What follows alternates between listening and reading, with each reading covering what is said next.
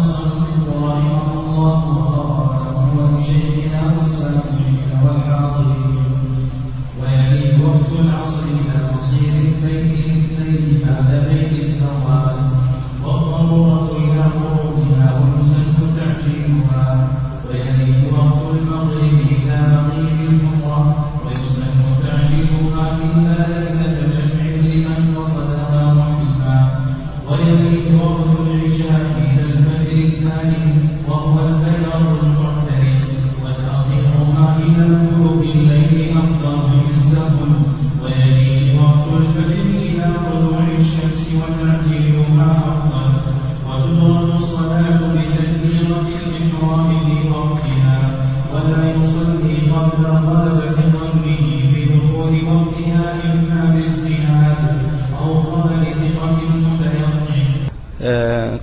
في الدروس السابقة آه، بدأنا في أحكام الصلاة وتكلمنا عن أحكام الأذان والإقامة ثم بعد ذلك شرعنا في شروط الصلاة. وبينا وقت صلاة الظهر ومتى يبدأ ومتى ينتهي. ثم بعد ذلك ذكر المؤلف رحمه الله تعالى وقت الاستحباب لأداء هذه الصلاة وتوقف بنا الحديث عند هذه المسألة. وقبل أن نشرع في درس اليوم بقي علينا مسألة ومسألتان تتعلقان بالأذان والإقامة.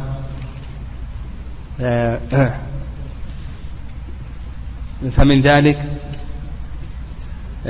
السنة نعم السنة أن يفعل الأذان في أول الوقت نعم السنة أن يفعل الأذان في أول الوقت ودليل ذلك فعل بلال وفعل ابن أم مكتوم.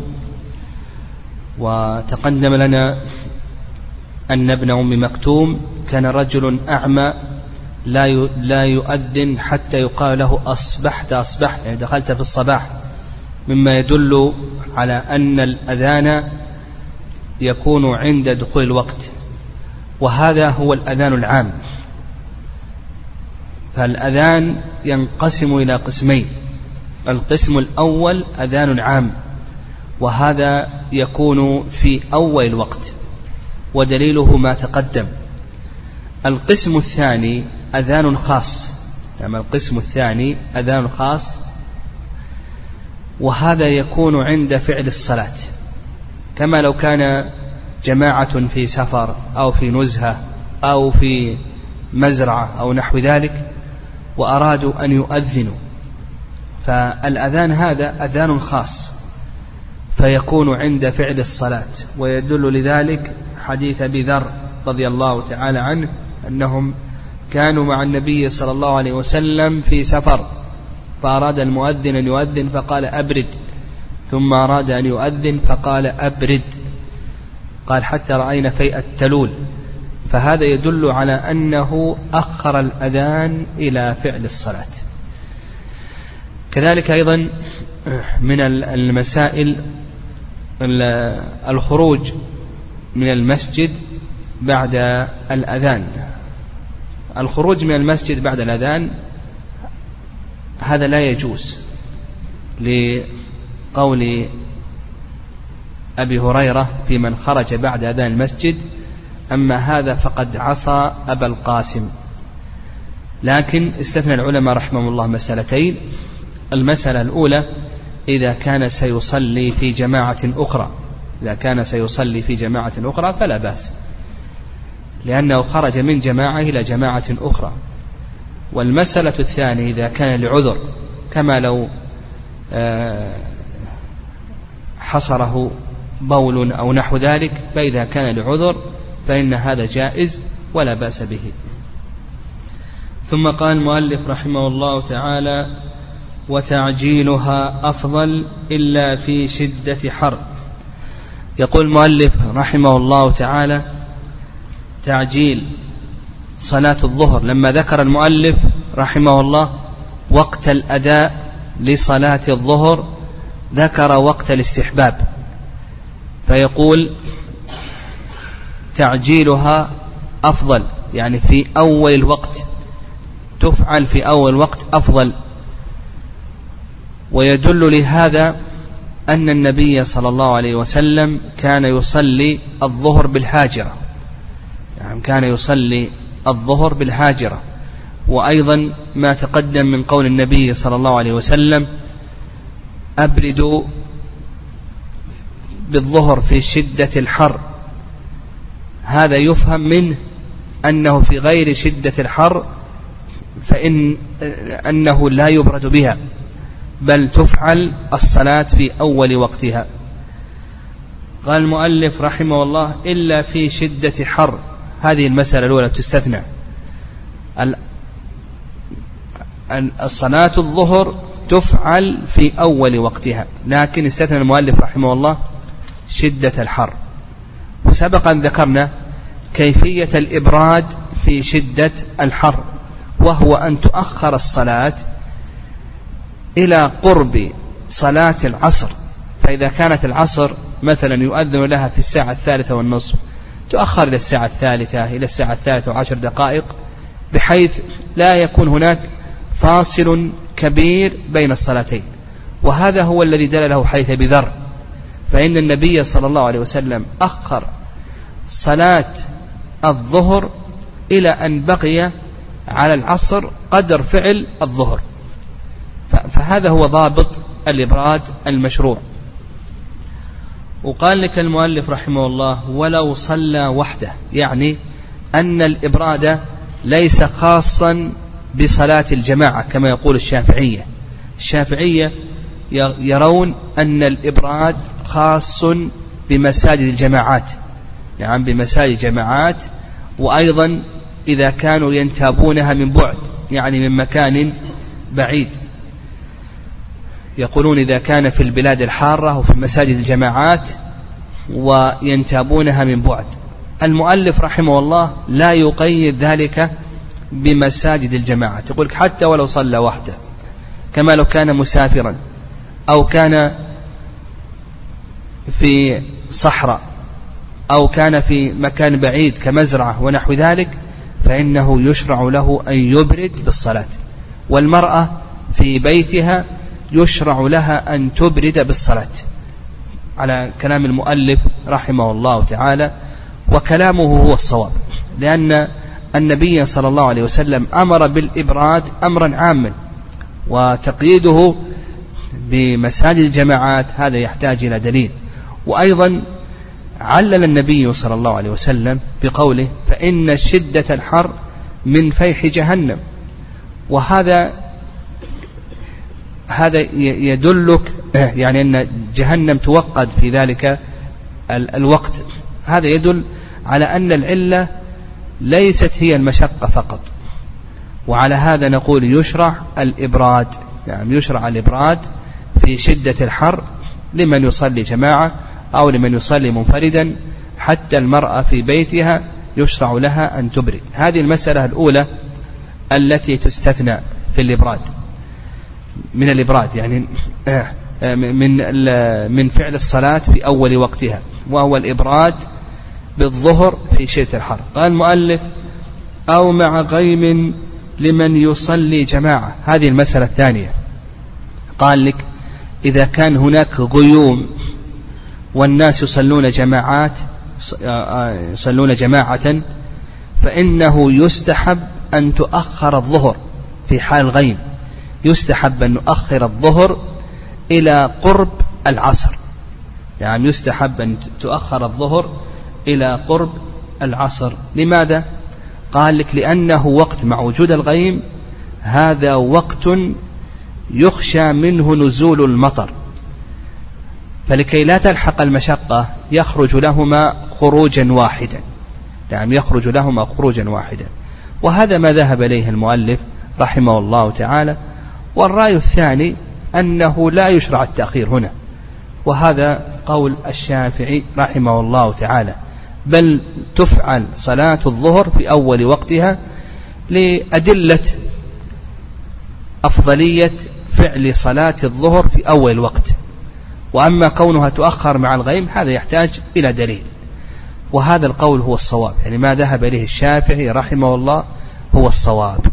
فتلخص عندنا أن السنة في الظهر أن تفعل في أول وقتها إلا في حالتين. الحالة الأولى في شدة الحر مطلقا والحالة الثانية في حال غيم وقلنا الصواب أن هذه الحالة لا تستثنى. خلافا لما ذهب إليه المؤلف رحمه الله وأن الصواب هو ما ذهب إليه الشافعي. ونفهم أن مذهب الشافعية في الجملة يرون التقديم.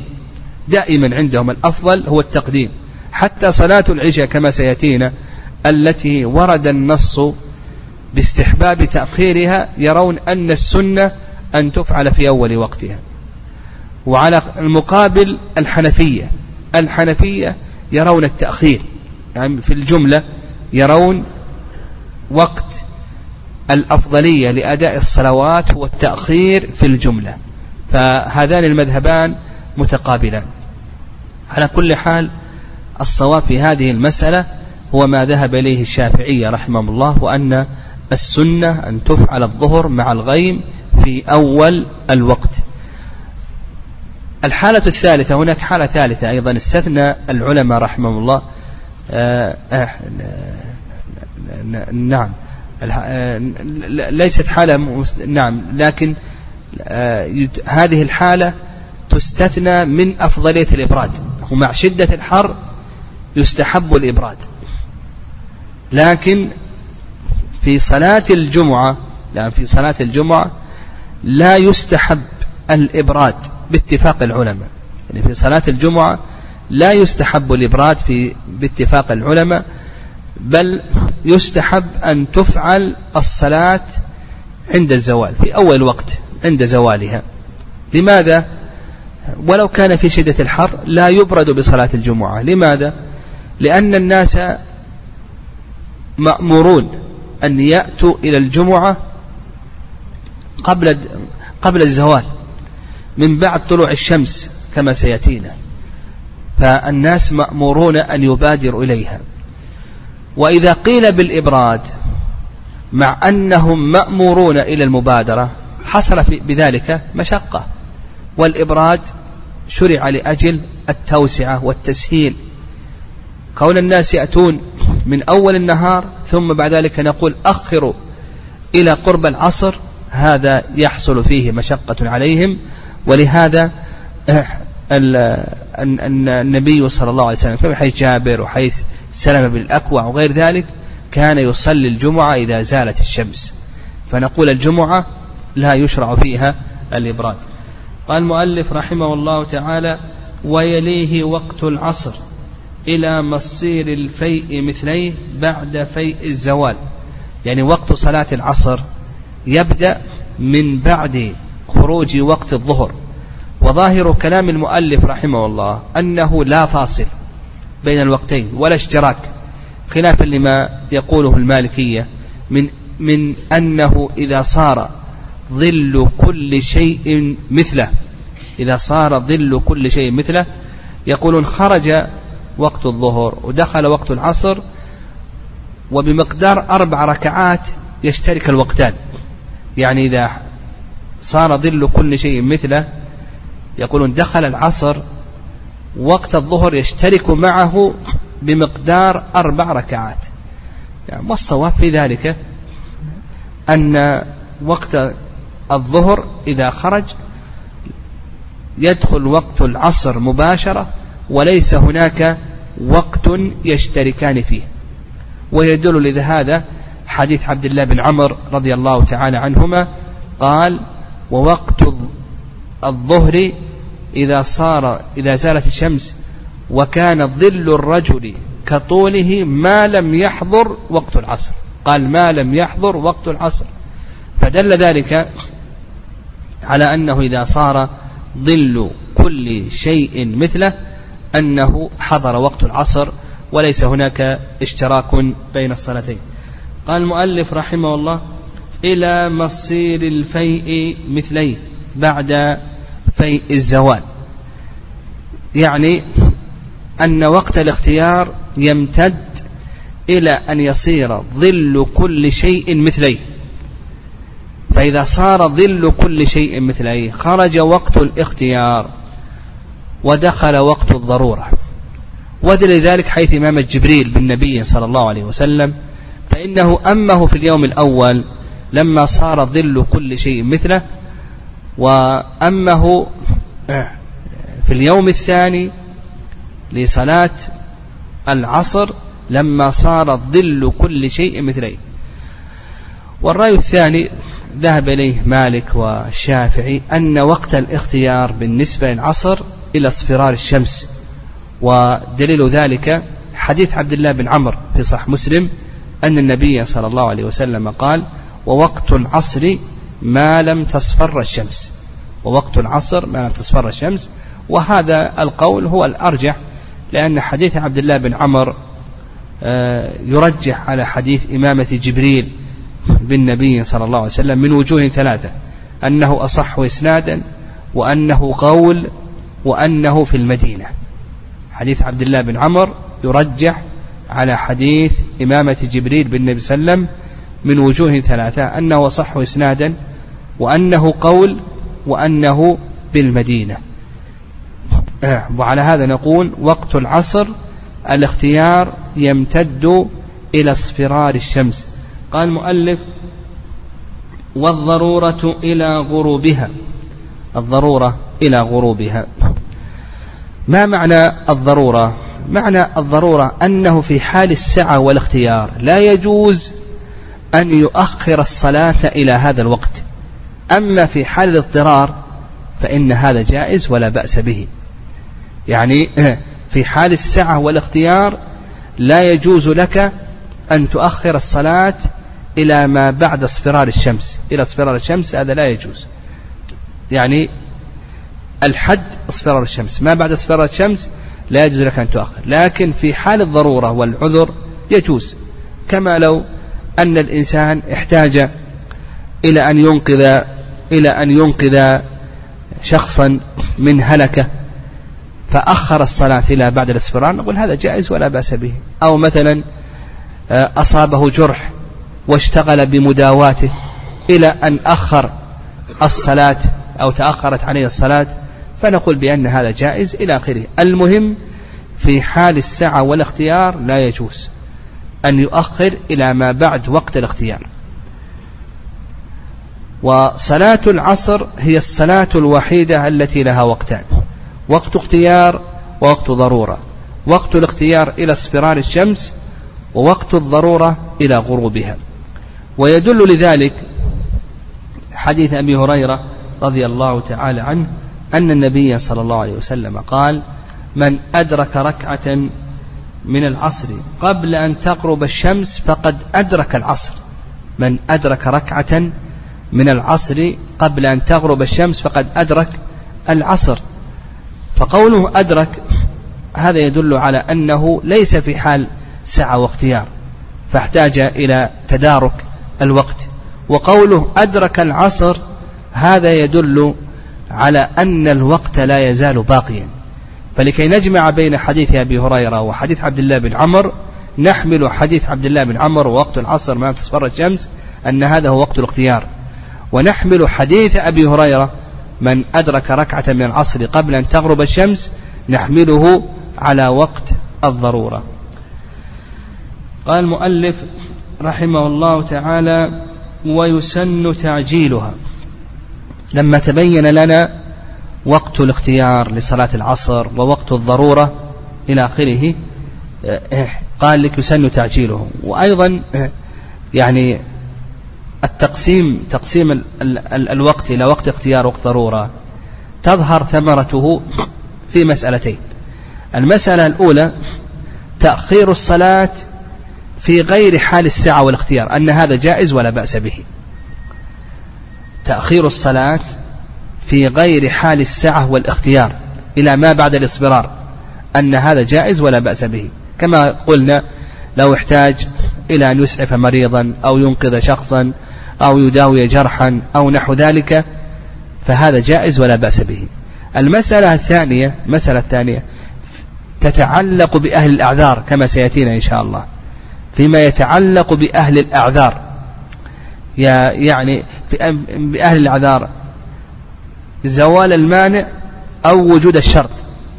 يعني إذا وجد شرط الوجوب أو زال المانع. صبي بلغ قبل غروب الشمس. مجنون عقل كافر أسلم. آه، حائض طهرت نفسا طهرت إلى آخره. في هذه الحالة ولو كان بعد وقت الاصفرار نقول يجب عليهم أن يصلوا هذه الصلاة إذا أدركوا من وقتها قدر ركعة أو قدر تحريمة كما سيأتينا إن شاء الله. فالتقسيم إلى اختيار وضرورة هذا يترتب عليه هاتان الثمرتان. قال المؤلف ويسن تعجيلها. نعم يسن تعجيل العصر. يعني أن تفعل الصلاة أن تفعل صلاة العصر في أول وقتها. هذا هو السنة. وهذا ما عليه جمهور العلماء رحمهم الله تعالى. واستدلوا على ذلك بحديث أنس أن النبي صلى الله عليه وسلم كان يصلي العصر والشمس مرتفعة حية. كان يصلي العصر والشمس مرتفعة حية فيذهب الذاهب إلى العوالي فيأتيهم والشمس مرتفعة. يذهب الذاهب إلى العوالي ويأتيهم والشمس مرتفعة. فقوله كان يسلم يصلي العصر والشمس مرتفعة. يعني حتى الآن ما سقطت الغروب. وحية يعني حرارتها لا تزال باقية. والعوالي تبعد أميال عن المدينة. فكون النبي أن أن الرجل يصلي مع النبي صلى الله عليه وسلم ثم يذهب إلى العوالي والشمس لا تزال مرتفعة. ما سقطت للغروب هذا يدل على أن النبي صلى الله عليه وسلم فعلها في أول وقت. وأيضا يدل لذلك حديث رافع بن خديج أنهم كانوا يصلون العصر مع النبي صلى الله عليه وسلم ويذبحون الجزور ويقسمون عشر قسم ويأكلون لحما نضيجا قبل غروب الشمس. هذا كونه آه، كونهم فعلوا هذا هذا يدل على أن النبي صلى الله عليه وسلم فعلها في أول وقت. في المقابل الحنفية.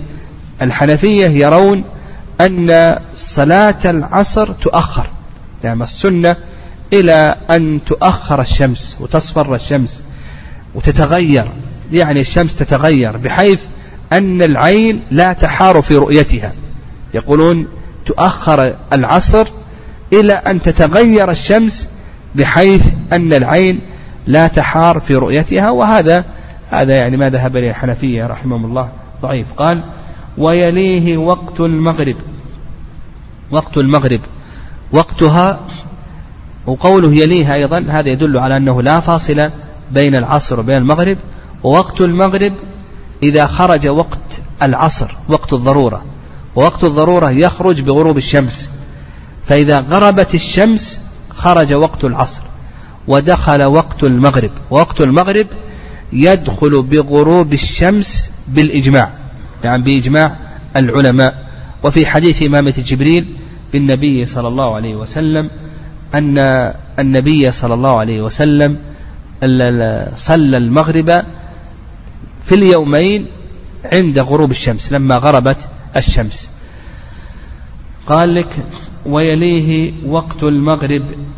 نعم وقت والمغرب هي وتر النهار كما أن العصر هي الصلاة الوسطى. الصلاة الوسطى التي قال الله عز وجل فيها حافظوا على الصلاة والصلاة الوسطى وقوموا لله قانتين. اختلف فيها العلماء رحمهم الله كثيرا. والصواب من الأقوال وهو المذهب أن أن الصلاة الوسطى هي صلاة العصر. ويدل لذلك آه، ما ثبت في الصحيحين أن النبي صلى الله عليه وسلم قال ملأ الله قبورهم وبيوتهم نارا. كما شغلون عن الصلاة الوسطى حتى غابت الشمس. كما ملأ الله قبورهم وبيوتهم نارا كما شغلون عن الصلاة الوسطى. وفي صحيح مسلم شغلون عن الصلاة الوسطى صلاة العصر. نعم صلاة العصر. قال إلى مغيب الحمرة. وقت المغرب يرى المؤلف رحمه الله أنه موسع. وأنه إلى مغيب الحمرة إلى مغيب الشفق. نعم إلى مغيب الشفق. ويدل لذلك حديث عبد الله بن عمر رضي الله تعالى عنهما قال ووقت المغرب ما لم يغب الشفق. قال ووقت المغرب ما لم يغب الشفق. و أو آه، آه، وأيضا ما لم يسقط ثور الشفق. ما لم يسقط ثور الشفق. آه، عند الشافعية والمالكية أن وقت المغرب مضيق. يعني يقولون من بعد غروب الشمس بقدر الطهارة وستر العورة والأذان والإقامة وفعل الصلاة. فعل الصلاة والشافعية يزيدون السنة. يعني هكذا وقت المغرب عندهم. بقدر ماذا؟ الطهارة أن يتطهر وأن يستر عورته وأن يؤذن ويقام وأن تفعل الصلاة مع السنة. يعني إذا قلنا بأن هذه الأشياء تستغرق نصف ساعة يكون وقت المغرب إلى نصف ساعة من غروب الشمس. هذا مذهب المالكية ومذهب الشافعية والمالكية يضيفون السن الشافعية يضيفون فعل السنة أيضا والخلاف سهل بينهما. أما الحنابلة فهم يقولون بأن وقت المغرب إلى مغيب الشفق. كذلك أيضا الحنفية إلا أن الحنابلة يقولون بأن الشفق هو الشفق الأحمر والحنفية يقولون المراد بالشفق هو الشفق الأبيض الأبيض. إذا غربت الشمس يكون في الأفق حمرة. يعني إذا غربت الشمس دخل وقت المغرب. بعد غروب الشمس بعد سقوط القرص يكون في الأفق حمرة وقت المغرب يستمر إلى أن تختفي هذه الحمرة. إذا اختفت هذه الحمرة خرج وقت المغرب ودخل وقت العشاء. وكما قلنا المشهور مذهب الإمام أحمد رحمه الله أن الشفق هو الحمرة.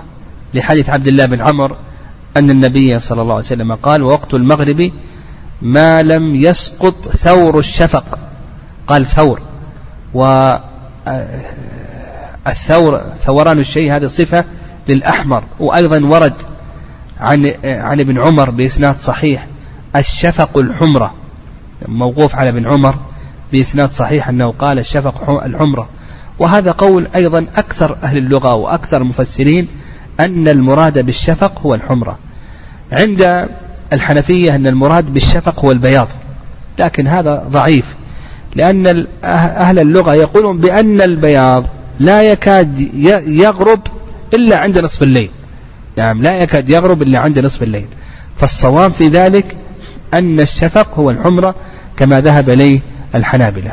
وعلى هذا نقول بأن الشفق هو الحمرة وأن وقت المغرب يمتد من غروب الشمس إلى مغيب الشفق الأحمر. إذا غاب الشفق الأحمر خرج وقت المغرب ودخل وقت العشاء. قال ويسن تعجيلها.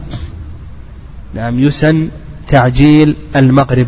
نعم المغرب يسن تعجيلها وهذا يتفق عليه الأئمة رحمهم الله تعالى ويدل لذلك حديث إمامة جبريل بالنبي صلى الله عليه وسلم فإن جبريل أما النبي صلى الله عليه وسلم المغرب في اليوم الأول وفي اليوم الثاني في وقت واحد حينما غربت الشمس.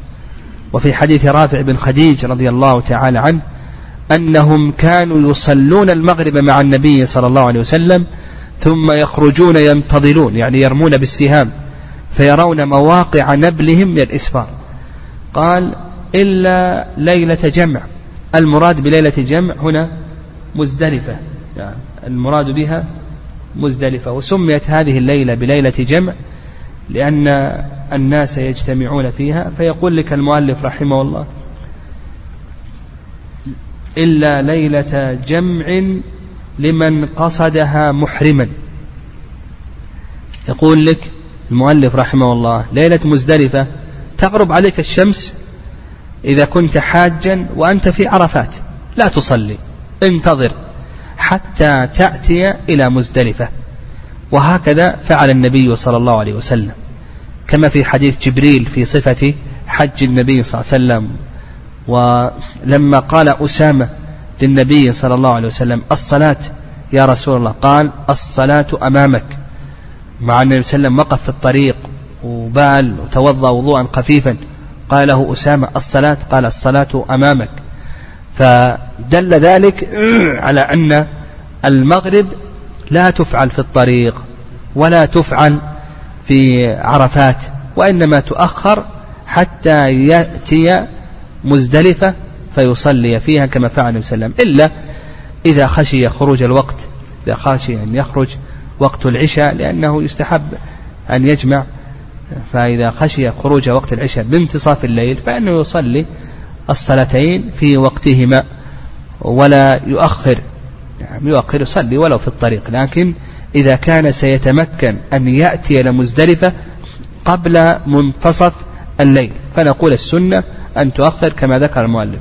وقال المؤلف رحمه الله لمن قصدها محرما. يعني هذا هذا التأخير خاص بالحاج. أما غير الحجاج ممن يقومون بخدمة الحجاج الذين لم يحجوا فنقول إذا غربت عليهم الشمس في عرفات فإنهم يبادرون إلى الصلاة. يبادرون ويصلون صلاة المغرب في أول وقتها. قال ويليه وقت العشاء إلى الفجر. يليه يعني أنه ليس هناك فاصل أو اشتراك بين الوقتين. فوقت العشاء يدخل بمغيب الشفق. فإذا غاب الشفق فإن وقت العشاء دخل وخرج وقت المغرب. ويدل لذلك حديث بريدة أن النبي صلى الله عليه وسلم صلى العشاء في اليوم الأول حين غاب الشفق. صلى العشاء في اليوم الأول حين غاب الشفق. رواه مسلم في صحيح قال إلى الفجر الثاني. نعم إلى الفجر الثاني وهو البياض المعترض وتأخيرها إلى ثلث الليل أفضل إن سهو. المؤلف رحمه الله يقول لك بأن وقت العشاء يمتد إلى طلوع الفجر الثاني. نعم إلى طلوع الفجر الثاني. ولم يذكر المؤلف رحمه الله تعالى أن وقت العشاء آه، ينقسم إلى قسمين. يعني ظاهر كلامه أنه وقت واحد. إلى طلوع الفجر الثاني. مع أن المذهب المذهب أن وقت العشاء ينقسم إلى قسمين وقت ضرورة ووقت اختيار. وقت الضرورة إلى ثلث الليل. وقت الاختيار إلى طلوع الفجر الثاني. هذا هو المشهور من المذهب. وجمهور العلماء جمهور العلماء يقولون بأن وقت الاختيار للعشاء إلى ثلث الليل. وقت الضرورة إلى طلوع الفجر الثاني. الحنفية يقولون وقت الاختيار إلى نصف الليل وقت الضرورة إلى طلوع الفجر الثاني. ابن حزم رحمه الله تعالى يقول بأن العشاء ليس لها إلا وقت واحد فقط إلى نصف الليل ليس لها وقت ضرورة. ويدل لذلك حديث عبد الله بن عمرو رضي الله تعالى عنهما أن النبي صلى الله عليه وسلم قال ووقت العشاء إلى نصف الليل. ووقت العشاء إلى نصف الليل. وهذا صريح. في تحديد وقت العشاء إلى نصف الليل. و أما بالنسبة للجمهور فيقولون بأن وقت الضرورة يمتد إلى ما بعد الثلث. استدلوا على ذلك؟ بأدلة من أدلتهم أن النبي صلى الله عليه وسلم أخر العشاء حتى ذهب عامة الليل. نعم ذهب عامة الليل. فهذا قالوا بأنه عامة الليل يعني أكثر الليل. يدل على النبي صلى الله عليه وسلم أخرها إلى ما بعد النصف. والصواب أن أن قوله أخرها إلى عامة الليل نعم الصواب في ذلك آه، أن المراد بقوله عامة الليل يعني كثير منه نعم كثير منه. ومعنى ذلك أن النبي صلى الله عليه وسلم أخرها إلى قرب منتصف الليل. إذ لا يعقل بأن النبي صلى الله عليه وسلم سيؤخر العشاء إلى ما بعد المنتصف لما فيه من المشقة وأيضا قول النبي صلى الله عليه وسلم ووقت العشاء إلى نصف الليل كما في حديث عبد الله بن عمرو. وأيضا كما في الترمذي لولا أن أشق على أمتي لأمرتهم أن يؤخروا العشاء إلى ثلث الليل أو نصفه. فالصواب أن المقصود بقوله عامة الليل يعني كثير منه. نعم كثير منه. والمؤلف رحمه الله يقول تأخيرها إلى نعم ويقول وقت العشاء إلى الفجر الثاني. قلنا وقت الاختيار. يقولون بأن وقت الاختيار إلى ثلث الليل. ويدل ذلك حديث إمامة جبريل بالنبي صلى الله عليه وسلم فإنه أمه في اليوم الثاني حين ذهب ثلث الليل. نعم أمه في اليوم الثاني حين ذهب ثلث الليل. فهذا قالوا بأنه دليل على أن وقت العشاء الاختيار يمتد إلى ثلث الليل. وأما كونه يمتد إلى طلوع الفجر الثاني فهذا كما قلنا استدلوا آه، آه، بأن النبي صلى الله عليه وسلم كما في حديث عائشة أعتم بالعشاء حتى ذهب عامة الليل. وأيضا ورد عن بعض الصحابة كما سيأتينا إن شاء الله ابن عباس وعبد الرحمن بن عوف إلى آخره في الحائط تطهر قبل طلوع الفجر قالوا تصلي المغرب والعشاء. هذا يدل على أنها أدركت تصلي المغرب والعشاء هذا يدل على أنها أدركت وقت العشاء. لكن هذه الأثار لا تثبت. نعم هذه الأثار غير ثابتة.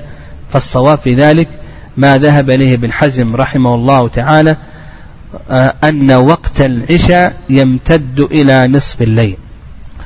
وهو, وهو الذي يدل له ظاهر القرآن. فإن الله سبحانه وتعالى قال أقم الصلاة لدلوك الشمس إلى غسق الليل.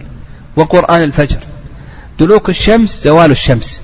إلى غسق الليل إلى منتصفه. يعني شدة الظلمة وذلك بانتصافه. هذا وقت لأربع صلوات.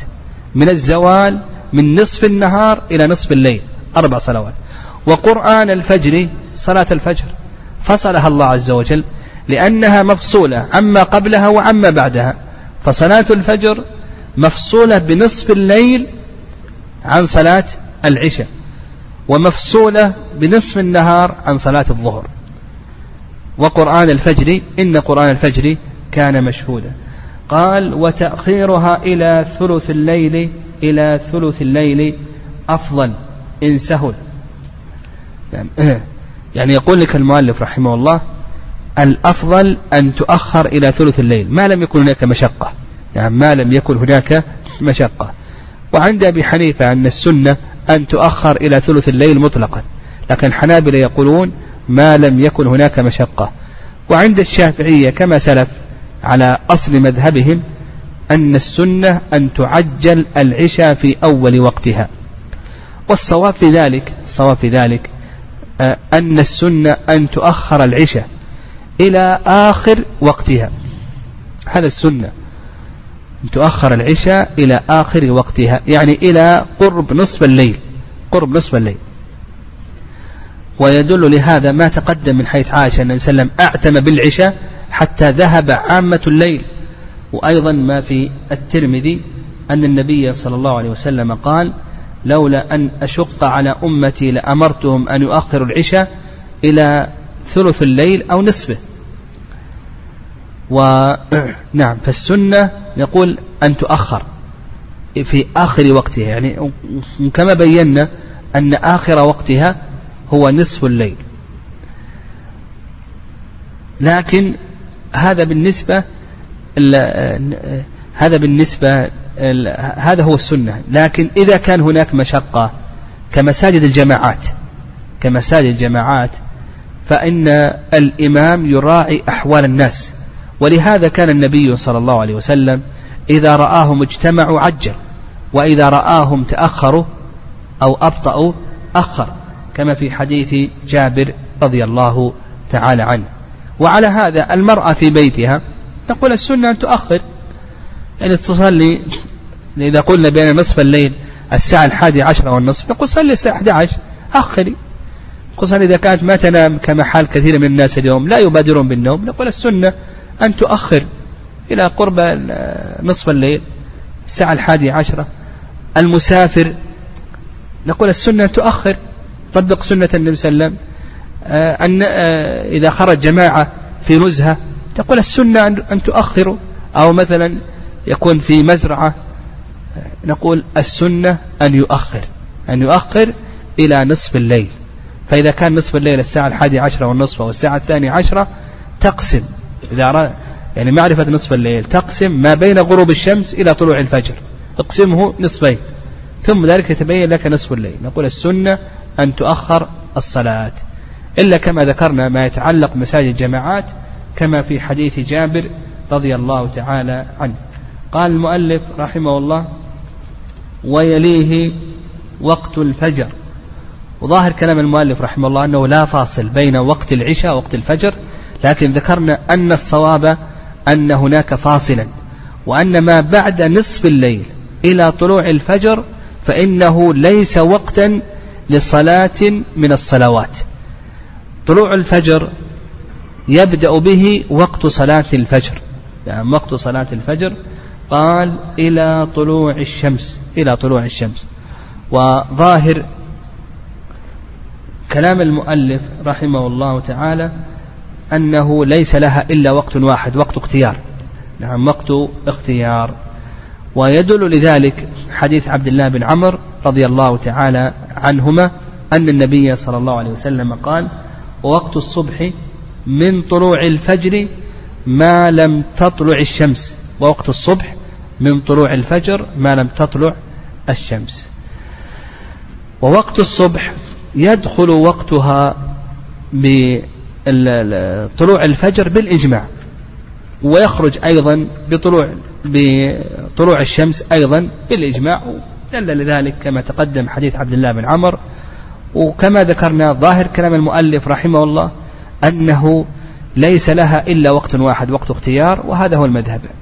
المالكية يقولون وقت آه اختيار إلى الإسفار ووقت ضرورة إلى طلوع الفجر إلى طلوع الشمس.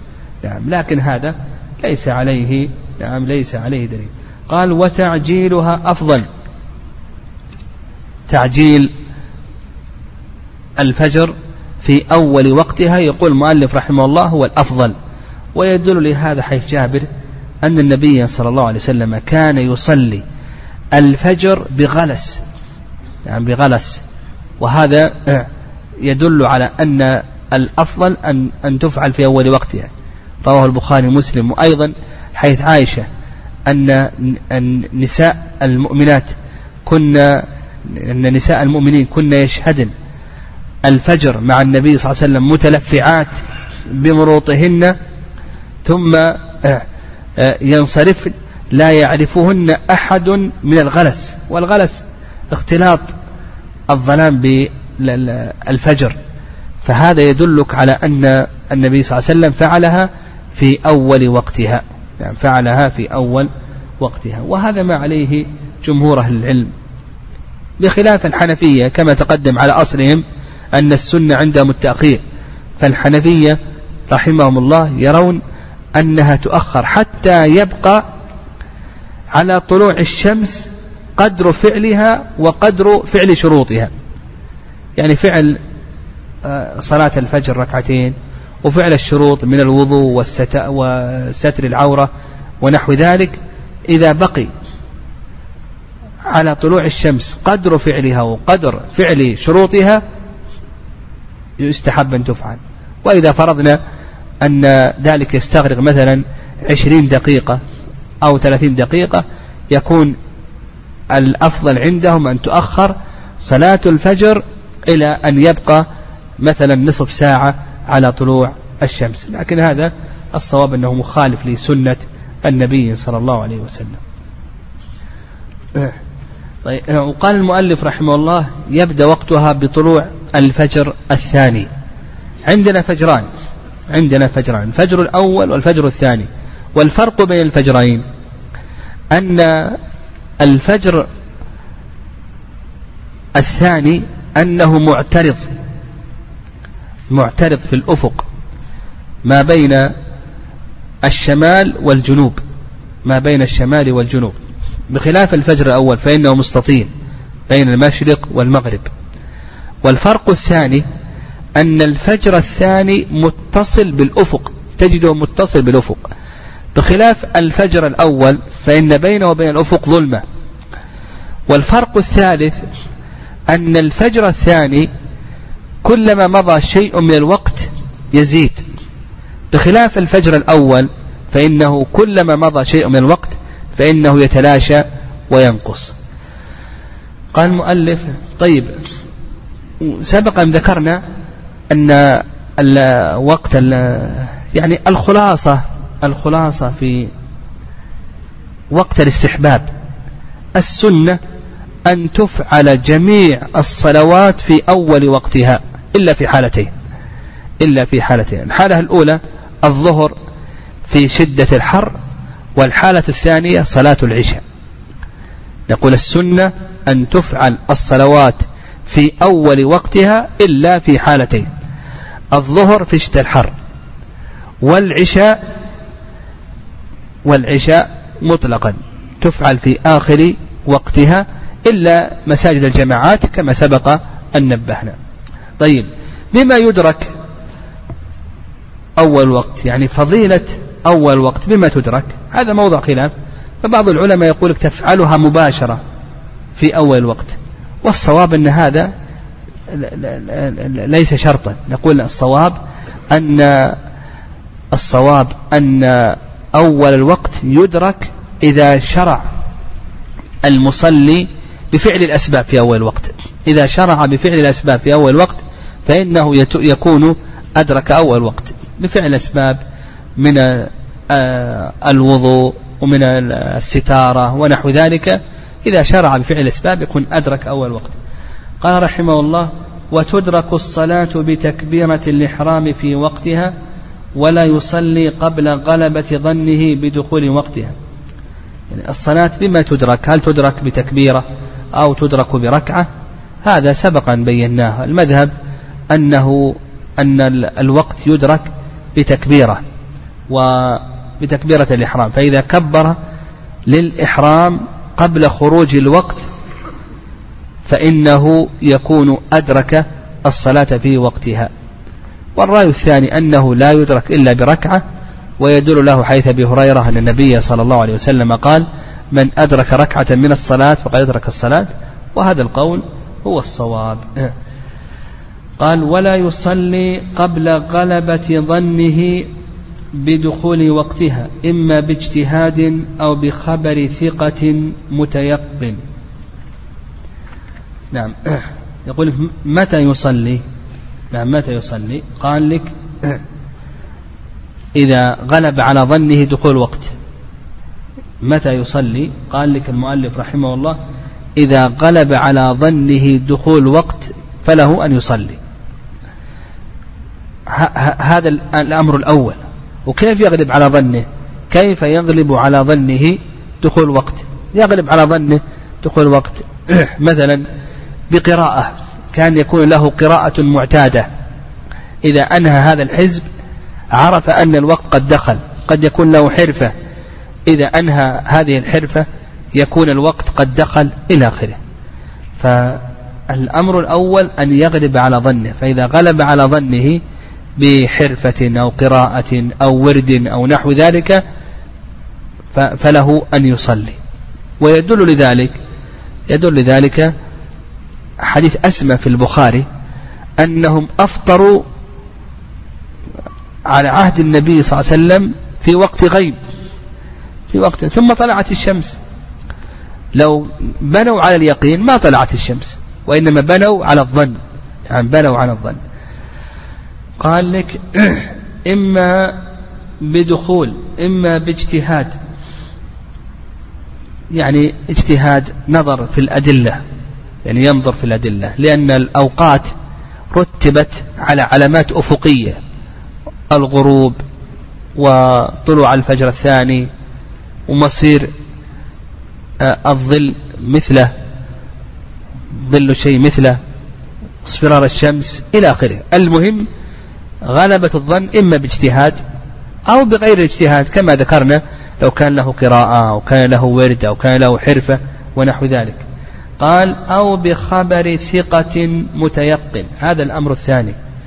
يعني إذا أخبره شخص عن طريق الخبر قال غلبة الظن هذا واحد. إما عن طريق الاجتهاد أو عن طريق قراءة أو حرفة ونحو ذلك. الثاني مما يعرف به دخول وقت خبر الثقة. لكن اشترط المؤلف رحمه الله أن يكون ثقة وأن يكون متيقنا يعني أن يكون أمينا على كلامه وأن يكون متيقنا. كان يقول رأيت الشمس قد غربت صل. أو رأيت الشفق الأحمر قد غرب. أو رأيت الفجر قد طلع. وعلى هذا لو أخبره شخص عن ظن فإنه لا يأخذ بقوله. لو قال له شخص دخل وقت العشاء لأن العادة أنني إذا انتهيت من قراءتي أنه يدخل يغيب الشفق ما يأخذ بكلامه.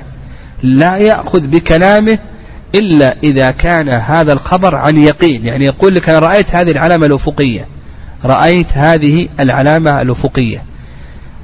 وهذا ما ذهب إليه المؤلف رحمه الله تعالى والرأي الثاني يعني الرأي الثاني أنه يعمل بقوله يعني أنه حتى ولو أخبره عن ظن يعني أنه يعمل بقوله لأن الظن معتبر وكثير من المؤذنين الآن يؤذن وأذانه عن ظن نعم أذانه عن ظن. يعني الأمر الثالث الذي يعمل فيه في وقتنا اليوم الحساب. نعم الحساب والآلات. نعم الآن الأوقات كلها نعم كلها عن طريق الحساب. نعم وكلام العلماء رحمه الله يدل على شرعية آه العمل بالحساب في أوقات الصلاة. كما ذكروا إذا كان له صنعة أو كان له حرفة أو كان له ورد إلى آخره هذا مما يدل على شرعية العمل بالحساب.